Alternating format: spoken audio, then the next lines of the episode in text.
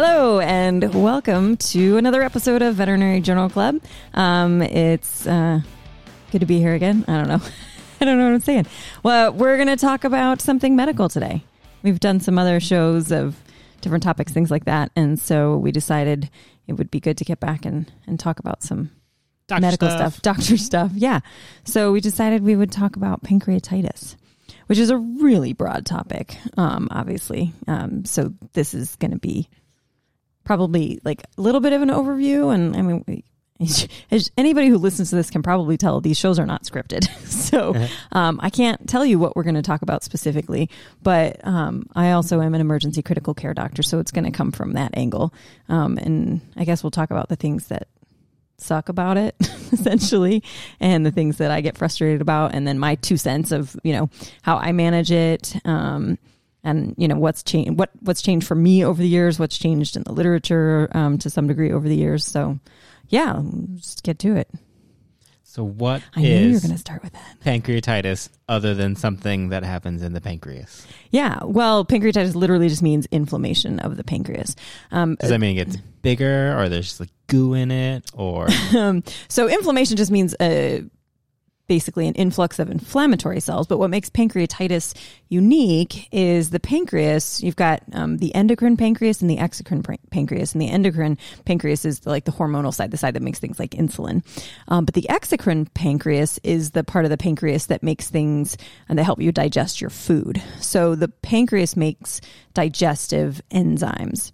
Um, so it does hormones and helps you digest things. Yes. So it's like a yeah, it's a general organ. It doesn't. A general. It, it's a it does a bunch pretty of different unique stuff. organ. Yeah. So it's got those two main roles and, and it's very important. And we forget about, um, I, I think at least I do. Um, I think about the pancreas and I think about a lot of times the endocrine side of it, um, that it's the site of insulin production and a number of other horlo- hormones.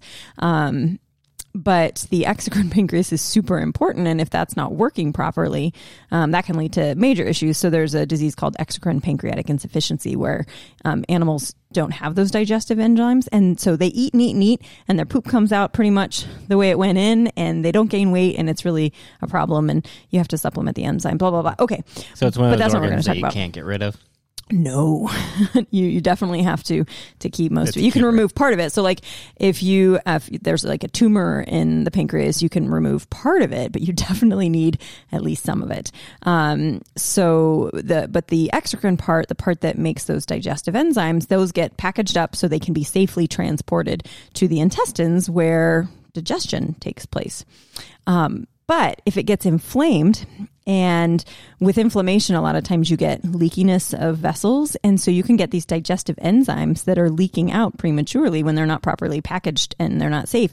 And then you can get severe pain because you have digestion or i mean what digestion is is breaking down of usually proteins and other uh, carbohydrates all those different materials so that you can use them your body can use them um, and if that's happening outside of the gut to living tissue hang on i'm going to sneeze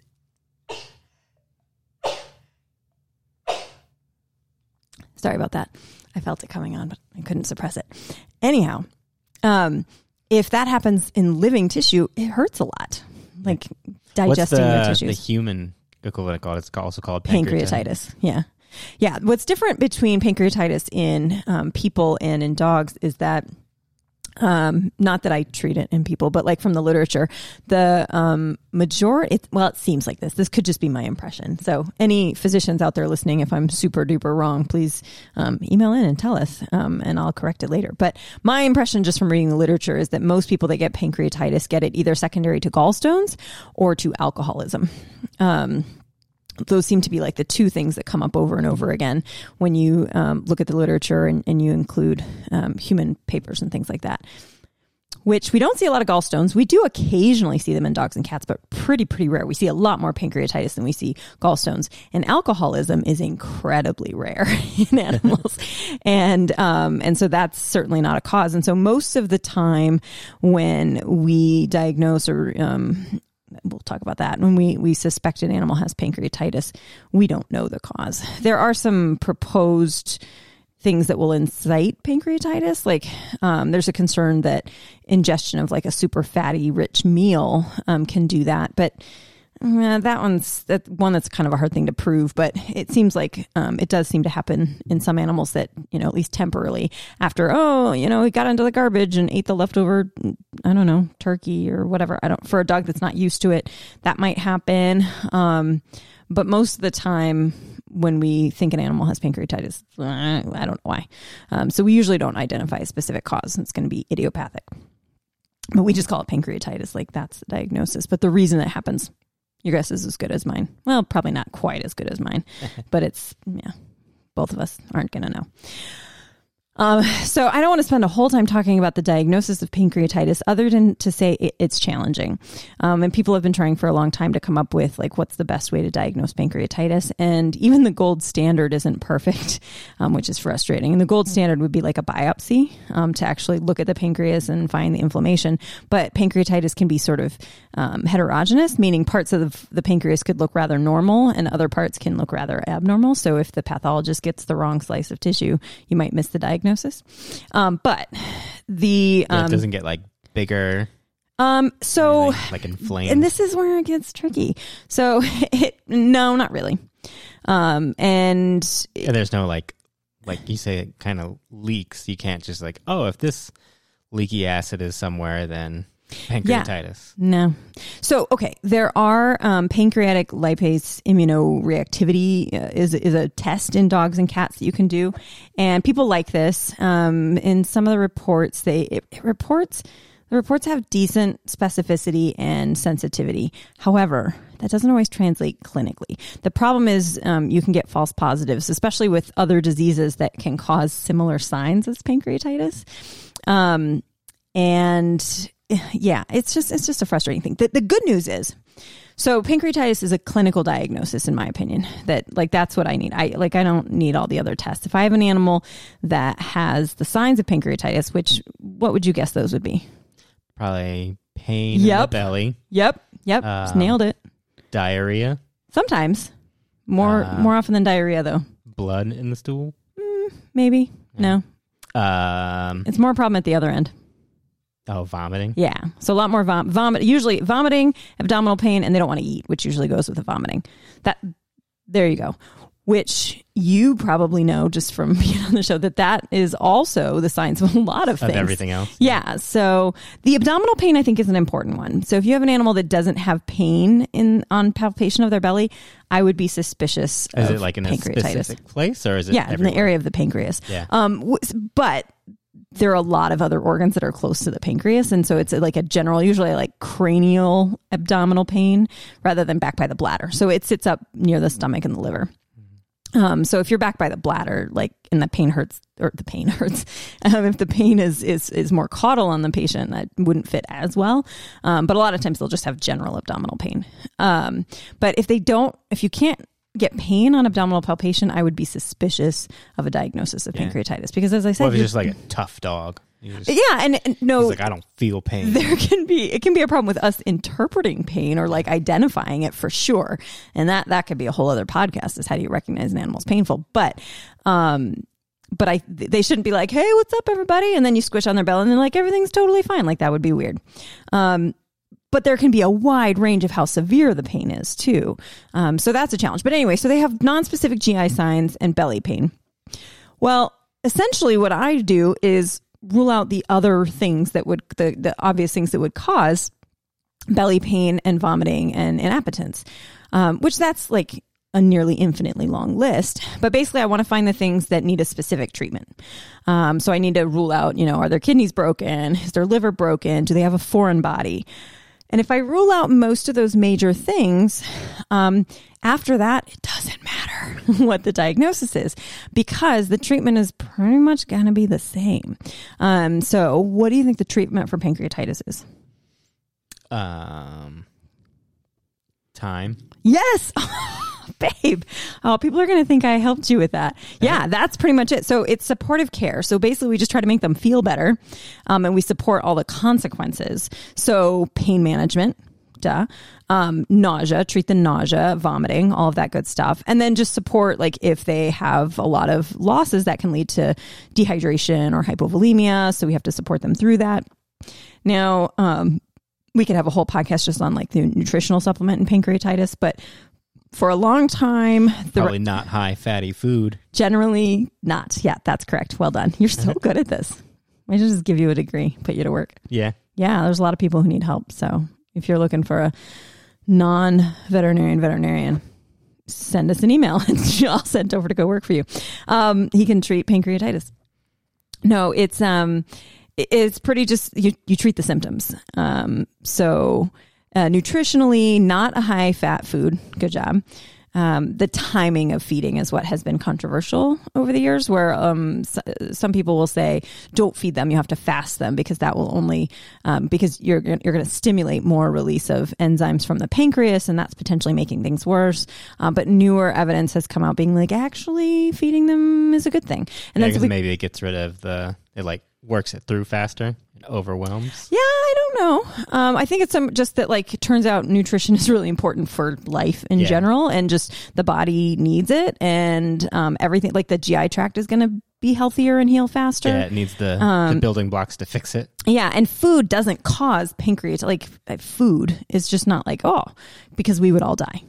so you need to eat food. Now, again, the type of food, and if we can reduce the fat, that seems to be preferable. There are also people that say, okay, we want to feed. Um, uh, we, they'll do jejunal feeding, meaning they'll pass a tube somehow, some maybe through the nose or somewhere else, but basically they want the the end of the tube to be past the duodenum. Um, and the thought is we can have less stimulation of the pancreas. I was like, but you still got to digest your food.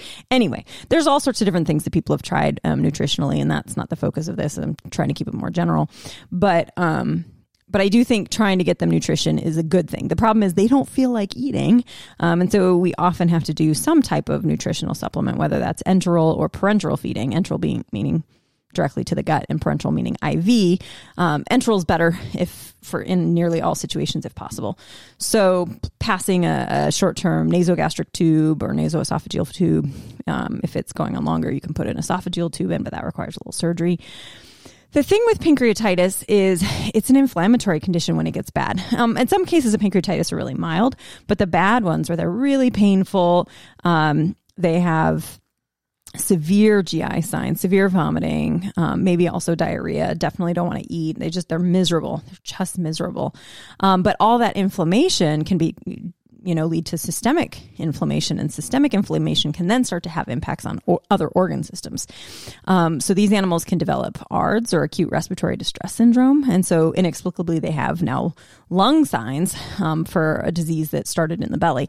Now that you'd have to differentiate with all their vomiting. Do they have aspiration pneumonia which is also possible um, bad luck consequence of vomiting um, or do they have ARDS which sucks and is really bad.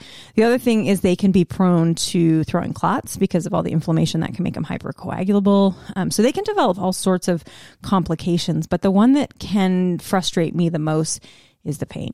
Is these these animals can be just excruciatingly painful, and it sort of breaks your heart. And I've had a number of cases over the years.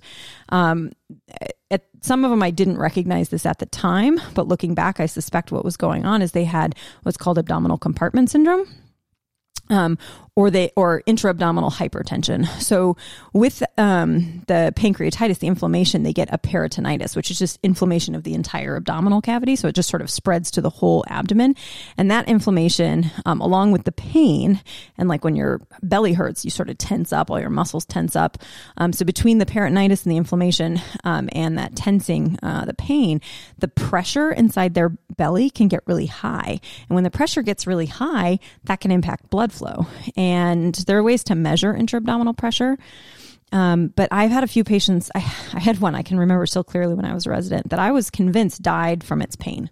Like we couldn't. We were actually talking to the owner saying, "Okay, we cannot manage your dog's pain. We're not doing a good job with this." And so I wanted to put it on the ventilators because so I could put it into a coma. I was like, I want to put your dog in a medically induced coma just to get it past this because that dog was miserable. While the owner was deliberating, um, the dog died. So didn't ever get to that. But I suspect, in retrospect, I think that that dog might have had abdominal compartment syndrome. And so, one of the things that I've started doing in these really bad pancreatitis cases is um, doing epidurals in them.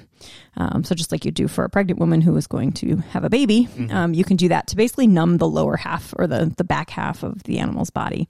And you can do epidural catheters where you put and a catheter in it. Help just because they don't feel the yeah. pain and yeah exactly. and then they relax. Oh because they're they're tensing otherwise? Yeah so it doesn't get rid of all the pressure but if it lowers it enough that blood flow is better um, i feel like that it, one it makes them more comfortable which is an excellent goal but i do think it helps reduce the pressure because of all that muscle that's tensing up. Mm-hmm. um, i There's think it a helps. funny story with um there's a he's like a bodybuilder this is a serious topic Joe. oh no i'm kidding. Tell your he's funny a, story. he's a bodybuilder slash fitness youtube social media guy, Bradley Martin. Some people have probably heard of him. He has a story one time. He's talking about like when he was um, either in high school or college, he really wanted to be like have abs, and he's like, he's like, I felt like I needed to flex all the time, or else I would lose my abs. And so he's just like constantly like tensing his abs, whatever. And then he started getting these stomach aches, and he uh, went into the doctor, and the doctor was like, "Stop doing that." you're, you're giving yourself. I don't know if it's a true story, but he said it. That's so weird. Just like um, sitting there, like, yeah. just tensioned himself the whole time, and like, like messed up his. Your uh, stupidity GI. is affecting you. Yeah. Sorry if he's listening. He's not. Um, yeah, it's uh, not quite like that. but yeah, yeah, he didn't have any inflammation, but yeah, but I mean, you can like that. That is how you increase the pressure in your abdomen. That's why when you vomit, like your abdomen, like if you've had a um, you got really sick or after a night of heavy drinking and you vomited a lot, like your abs will be sore after a while. And that's because you do engage your abdominal muscles to increase the pressure in your abdomen to expel food. Or like if you, you're constipated and you've been sitting on the toilet for a while, you'll engage your abs without thinking about it and they can be sore after that. I don't know. I don't think my abs have ever been sore after constipation, but, um, maybe somebody out there can relate to that. I don't know. Um, anyway, let's stop talking about that aspect of it. Uh-huh. um, but anyway, so managing the pain um, in pancreatitis, I think, is super duper important. Now, not all of them. In fact, most of the animals that get pancreatitis aren't going to need an epidural. But here's just a little tidbit. This is this is not evidence based. I don't have a prospective study where I compared um, pain management protocols. But I used to be a huge fan of relying on opioids in these cases, um, fentanyl CRIs, things like that. Um, and while they're good pain meds, they definitely are. The adverse side effects of opioids are GI side effects. So it'll cause ileus, nausea, regurgitation. Well, this so, is a patient that already things, has yeah. that. Yeah, exactly. So I try now actually not to give opioids if I can avoid it. Um, some of them are severe enough they need it, and if I if they do, I try to use it very short term, like 24, maybe 48 hours. But the backbone of my analgesic plan for pancreatitis cases now is actually a ketamine CRI, um, and ketamine is. Uh, it, it, the biggest side effect you get with that is sedation, and, and some animals will get like really dysphoric and kind of crazy. But at low doses that I use for um, uh, analgesia, works really nicely and it does not have GI side effects, which is awesome. Um, ketamine can work really nicely with opioids because you can use lower doses of both of them. But again, in pancreatitis, I'm going to try really hard to avoid um, the pure mu agonist if I can. Um, so ketamine is definitely my go-to in pancreatitis now. And so I'll start with like a, a bolus of half to one mg per kg and then start them on like three to four mics per kg per minute. And you can go up to 10 mics per kg per minute, which is a, a good bit and um, and I like it a lot. So that's that's my go-to for managing like in hospital pancreatitis pain, um, which is yeah, it's probably not one that you can send home with people. No, but there is a, a drug with a similar mechanism of action called amantadine. So it's also an NMDA receptor antagonist. And there's a few studies out there on using it in dogs. I don't know if there's any, I, I have to look to see if there's any um, uh, literature on using it in cats. Um, but some of the early stuff is actually pretty promising on using amantadine, but it is early. So um, it's hard to be like, this is the exact dosage you need and so on and so forth. But it's something to consider mm-hmm. um, and, and something I certainly have used um, when ketamine is working really well in the hospital and it's time to send them home and I think they still need some analgesia, then um, amantadine so the, would be a consideration. The amantadine doesn't do the the weird stuff that ketamine does. It doesn't seem to. Yeah, it's not illegal. I mean, it's going to sedate them. I don't think so. I mean, ketamine's not illegal. it's not illegal. On the street, it is, but Yeah. I'm allowed to prescribe Well, it yeah. legally. You mean it's a prescription? Yeah, like yeah, amantadine like is a a prescription. down, It's a My controlled dog's drug. really painful. Can you give him some? Ketamine? I don't think that's caught on, caught on. No, I don't think it's going to happen that way. Um, it's not oral ketamine, but it's got because ketamine. Yeah, I don't know. I mean, it's an NMDA receptor antagonist, but I don't think so. I don't know if I don't think amantadine's even controlled. I don't even know that. I should look that up. I don't think so. Yeah. I mean, it's prescription, but I don't think it's a control, like a Schedule Two controlled narcotic or something like that. All right, we'll look that up, or somebody. You should all look it up right now. Pause this, pause the show, and Google it. All right, now that you're back from looking that up, are you going to look it up right now? Maybe if I can If you can find it really quickly. Oh, Oh, amantadine. how common is uh, the pancreatitis thing? Well, Is it like is one of those tricky. zebras that everybody's like, No. it's pancreatitis? No, You it's think it's, a, it's an important. No, it's not quite like that, but it is an important differential that you want to think about. But it's tricky because it's sort of that diagnosis of exclusion. So you could have an animal that comes in for vomiting and belly pain, and you're like, yeah, that's pancreatitis, and somebody else is like, oh, that's gastroenteritis, and they might both be right. Like we don't know. So because the diagnosis is so fuzzy, it's hard to know. GI signs in general are incredibly common um, reason to present, um, you know, for either a sick appointment or an emergency. I would say of the patients that present on emergency, um, I don't know, pancreatitis. I eh, we probably treat maybe one a week, one every other week that we suspect is pancreatitis, and you know, probably seventy percent of those truly are. There might be some that are just gastroenteritis that we sort of overdiagnosed. Um, it's not rare. Um, it's not so. It's less common than just a blah gastroenteritis, like a generic gastroenteritis, but it's it's fairly common. Um, it's an important disease and it's an important differential. But like I said, whether or not you- you're managing a case of gastroenteritis that's definitely pancreatitis or definitely some other cause of gastroenteritis, like I don't know that it matters all that much. But if they're really really painful, then it probably matters because you got to just manage their pain. But Yeah, did you so- find it? Oh yeah, I just found it. What'd you find? It Amantadine. is prescription only, but it doesn't look like it's schedule anything. Yeah, yeah, that's what I would have thought. I And was then like, don't ketamine think is Schedule three Schedule in the three. UNS and Schedule one in California. Ooh. Like okay. Poor me poor, more people abusing it in California, I guess. Probably. That, that makes sense. I can say that because I'm from there. Mhm. No, whatever. anyway, And is it the Um, sort of thing like anytime you have these signs anyway, like it doesn't really matter if it's Your pancreatitis, yeah. you do the same thing. yeah, because if they're painful, you treat their pain. If they're vomiting, you treat their vomiting. If they're nauseated, you treat their nausea. If they're dehydrated, you treat, treat their dehydration. Um, and the the thing that's nice is the expected recovery time is probably going to be longer with a bad pancreatitis than with a non-specific gastroenteritis. So if like you put them on fluids, you give them some supportive care, and the next day they're significantly better, it might have been a mild case of pancreatitis, but it's more likely it was just a gastroenteritis.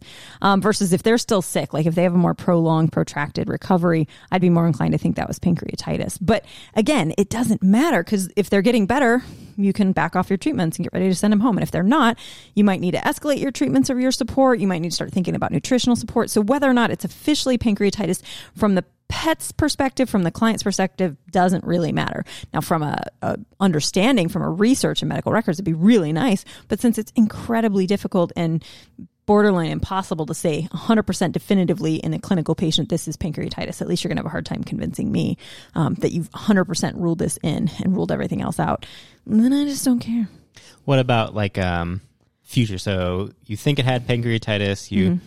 get it fixed. Uh, is it more likely to get pancreatitis again later on? Such a good question. Um, so there is not good evidence supporting that that's true. That like once you get pancreatitis, you're prone to getting pancreatitis. I guess the way you were But- describing it too, it Yeah. would seem like an animal that an animal that gets it would be prone to Right. it. Like it's Um, just it there's some does. sort of Um, but I was actually just reading something about this not that long ago, and I, this might have been a, a people. It might have been a people study. I can't remember if this was. I was reading a, a, a human literature, a human medical article. Blah blah. blah. Anyway, you guys would get what I'm saying. waste of time. yeah. Um, but it was basically like in the absence of some structural change to the pancreas, pancreatitis doesn't increase the chance of like chron- chronic intermittent or recurrent pancreatitis. But there does seem to be a subset of animals that get this low grade chronic intermittent recurrent GI signs that often gets called pancreatitis or, you know, but it, it's really hard because I don't know. I don't know. It's probably overuse of antibiotics that's causing all of this stuff. you giggle, but that might be true. Um, yeah, I, I don't know. I, certainly, when I, I don't tell people like, oh, your dog's got like a 20% chance of having this again or anything like that. It's just yeah, like, it's no, not something you really have to worry about.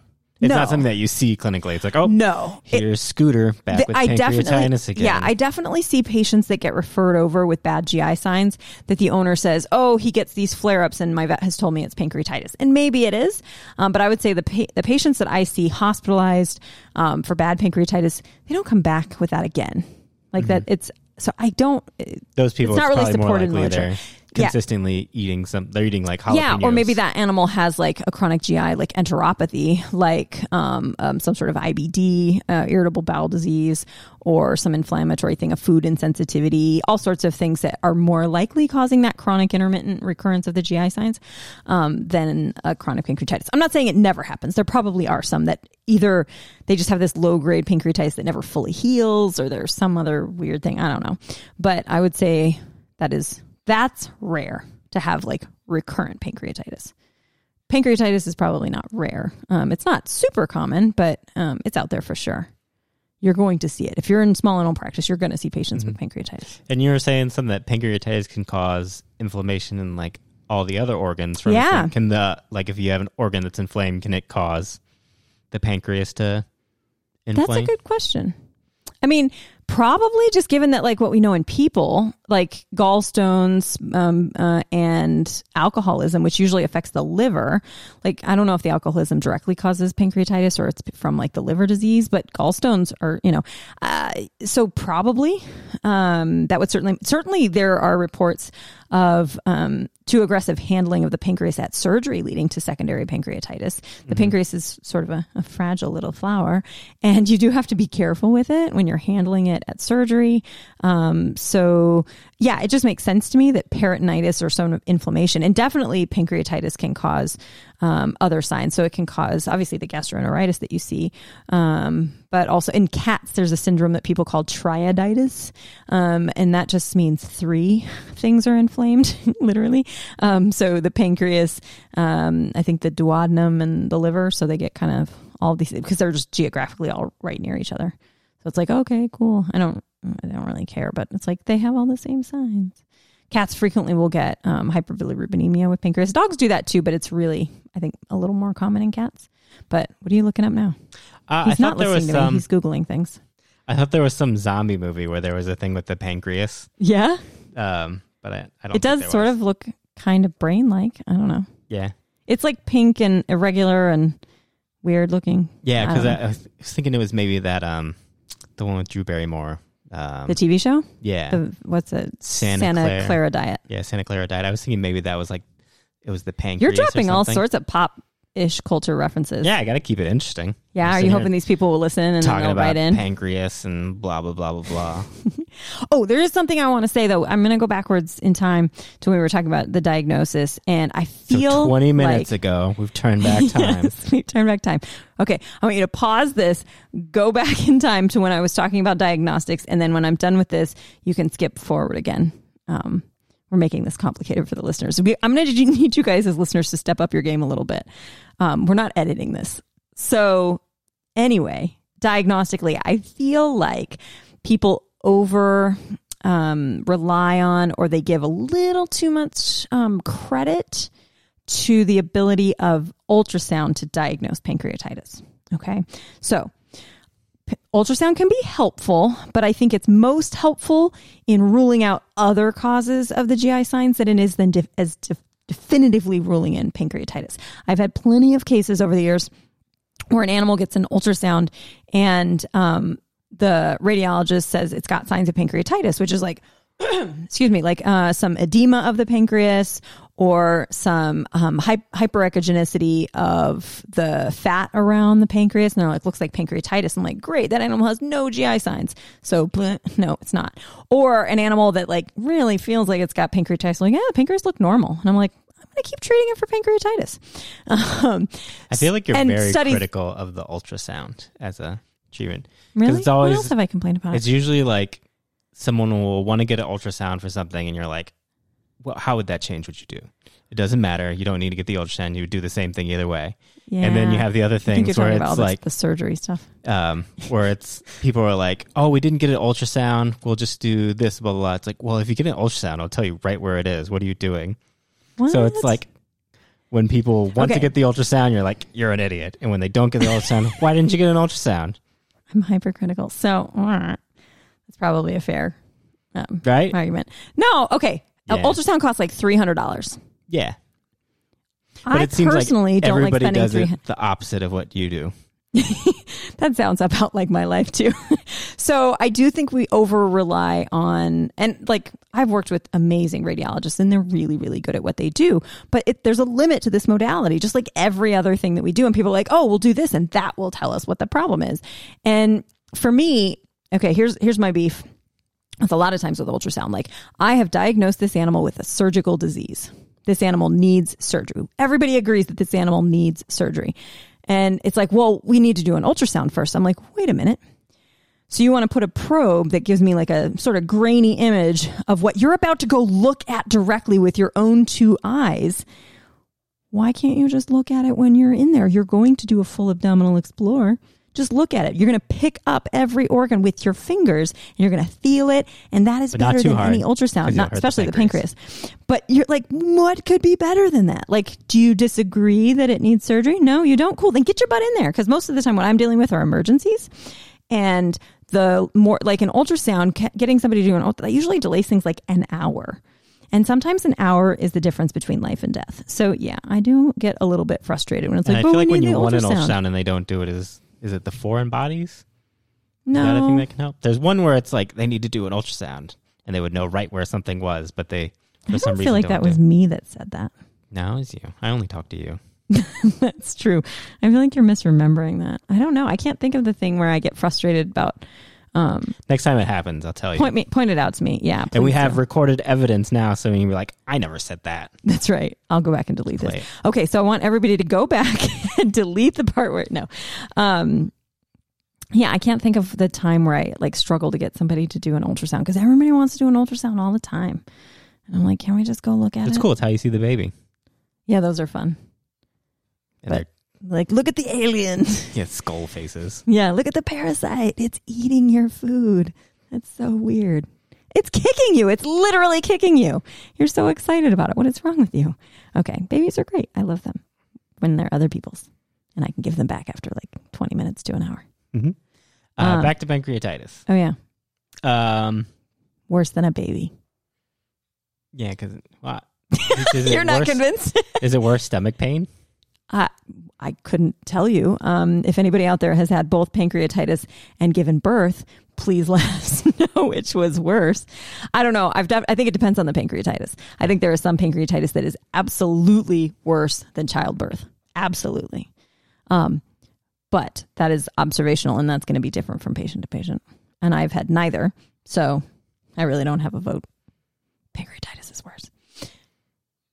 Where are we? I feel like I don't know. Yeah, That's we talked about talked how about you it diagnose it, how rare it is or not rare. what to do Consider antithrombotics.